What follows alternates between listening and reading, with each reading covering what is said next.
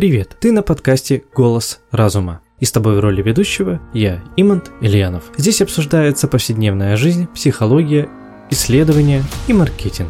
В сегодняшнем выпуске я хочу познакомить тебя с статьей писателя-фантаста Бориса Стругацкого от 1995 года, где он рассуждает о том, как легко стать фашистом, и что фашизм – это просто, и он вездесущ. Автор подкаста не поддерживает и всячески осуждает идеологию фашизма и нацизма, как преступную и погубившую миллионы жизней. Приятного прослушивания. Чума в нашем доме. Лечить ее мы не умеем. Более того, мы сплошь да рядом не умеем даже поставить правильный диагноз. И тот, кто уже заразился, зачастую не замечает, что он болен и заразен. И ему-то кажется, что он знает о фашизме все. Ведь всем же известно, что фашизм – это черные эсэсовские мундиры, лающая речь, вздернутые в римском приветствии руки, свастика, черно-красные знамена. Марширующие колонны, люди-скелеты за колючей проволокой, жирный дым из труб крематориев, бесноватый фюрер с челочкой, толстый Геринг, поблескивающий стеклышками Пенсне Гиммлер и еще полдюжины более или менее достоверных фигур из «17 мгновений весны», из «Подвига разведчика», из «Падения Берлина». О, мы прекрасно знаем, что такое фашизм. Немецкий фашизм, он же гитлеризм. Нам в голову не приходит, что существует и другой фашизм, такой же поганый, такой же страшный, но свой, доморощенный. И, наверное, именно поэтому мы не видим его в упор, когда он на глазах у нас разрастается в теле страны, словно тихая злокачественная опухоль. Мы правда различаем свастику, закамуфлированную под рунические знаки. До нас доносятся хриплые вопли, призывающие к расправе над инородцами. Мы замечаем порой поганые лозунги и картинки на стенах наших домов. Но мы никак не можем признаться себе, что это тоже фашизм. Нам все кажется, что фашизм – это черные эсэсовские мундиры, лающая иноземная речь, жирный дым из труб крематориев и война. Сейчас Академия наук, выполняя указ президента, лихорадочно формулирует научное определение фашизма. Надо полагать, это будет точное, всеобъемлющее на все случаи жизни определение. И, разумеется, дьявольски сложное. А между тем, фашизм – это просто. Более того, фашизм – это очень просто. Фашизм есть диктатура националистов. Соответственно, фашист – это человек, исповедующий и проповедующий превосходство одной нации над другими, и при этом активный поборник железной руки, дисциплины порядка, ежовых рукавиц и прочих прелестей тоталитаризма. И все. Больше ничего в основе фашизма нет. Диктатура плюс национализм. Тоталитарное правление одной нации. А все остальное – тайная полиция, лагеря, костры из книг, война – прорастает из этого ядовитого зерна, как смерть из раковой клетки. Возможно, железная диктатура со всеми ее гробовыми прелестями, скажем, диктатура Стресснера в Парагвае или диктатура Сталина в СССР. Но поскольку тотальной идеей этой диктатуры не является идея национальная, то есть расовая, это уже не фашизм. Возможно, государство, попирающееся на национальную идею, скажем, Израиль.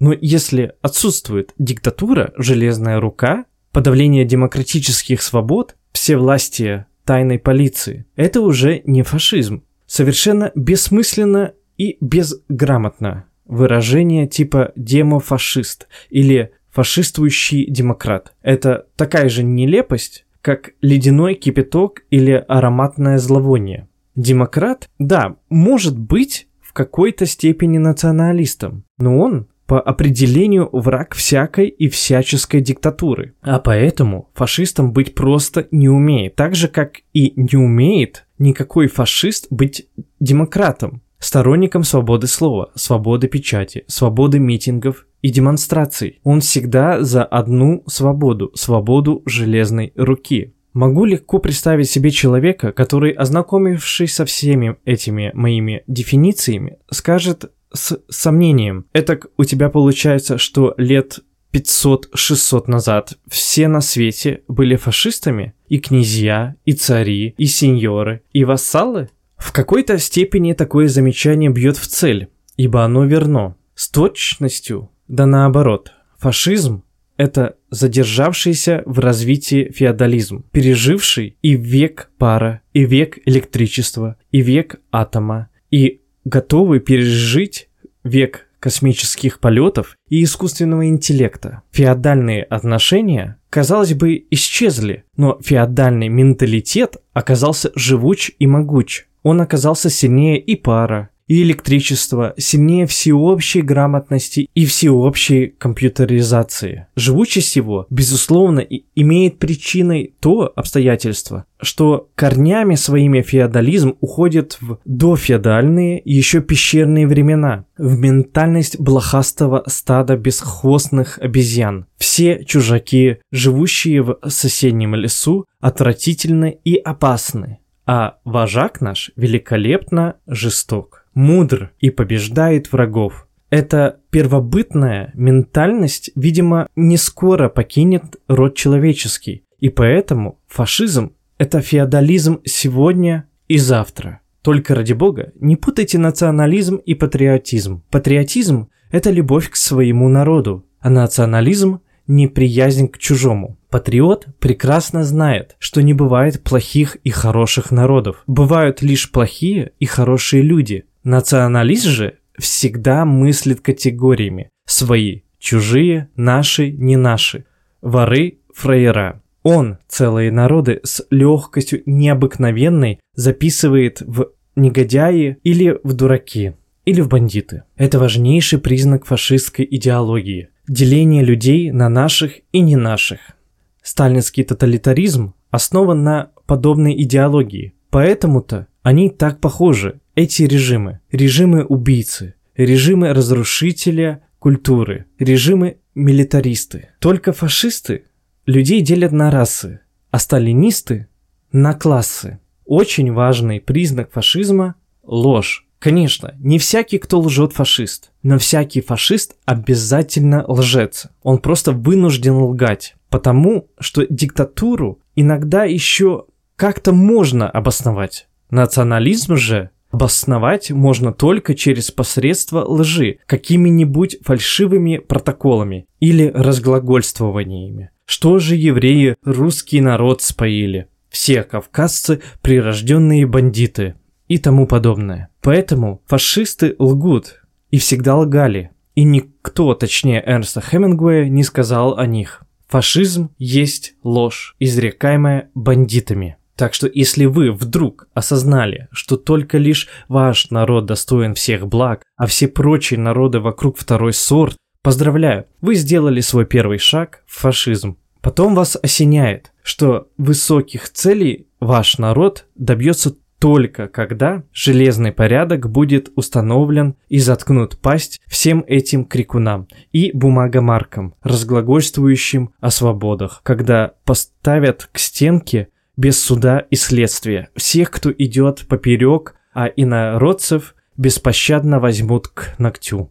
И как только вы приняли все это, процесс завершился, вы уже фашист. На вас нет черного мундира со свастикой, вы не имеете привычки орать «Хайль», вы всю жизнь гордились победой нашей страны над фашизмом и, может быть, даже сами лично приближали эту победу. Но вы позволили себе встать в ряды борцов за диктатуру националистов, и вы уже фашист. Как просто, как страшно просто. И не говорите теперь, что вы совсем не злой человек, что вы против страданий людей невинных. К стенке поставлены должны быть только враги порядка, и только враги порядка должны оказаться за колючей проволокой. Что у вас, у самого, дети, внуки, что вы против войны. Все это уже не имеет значения, коль скоро приняли мы причастие буйвола. Дорога истории давно уже накатана, логика истории беспощадна. И как только придут к власти ваши фюреры, заработает отлаженный конвейер.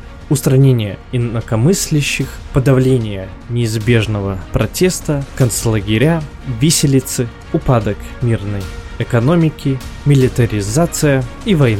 А если вы, опомнившись, захотите в какой-то момент остановить этот страшный конвейер, вы будете беспощадно уничтожены, словно самый распоследний демократ-интернационалист. Знамена у вас будут не красно-коричневые, а, например, черно-оранжевые. Вы будете на своих собраниях кричать не «Хайль», а, скажем, «Слава». Не будет у вас штурмбанфюреров, а будут какие-нибудь эссаул-бригадиры. Но сущность фашизма, диктатура нацистов, останется, а значит, останутся ложь, кровь, война. Теперь, возможно, ядерная. Мы живем в опасное время. Чума в нашем доме. В первую очередь она поражает оскорбленных и униженных, а их так много сейчас. Можно ли повернуть историю вспять? Наверное, можно, если этого захотят миллионы. Так давайте же этого не хотеть, ведь многое зависит от нас самих. Не все, конечно, но многое.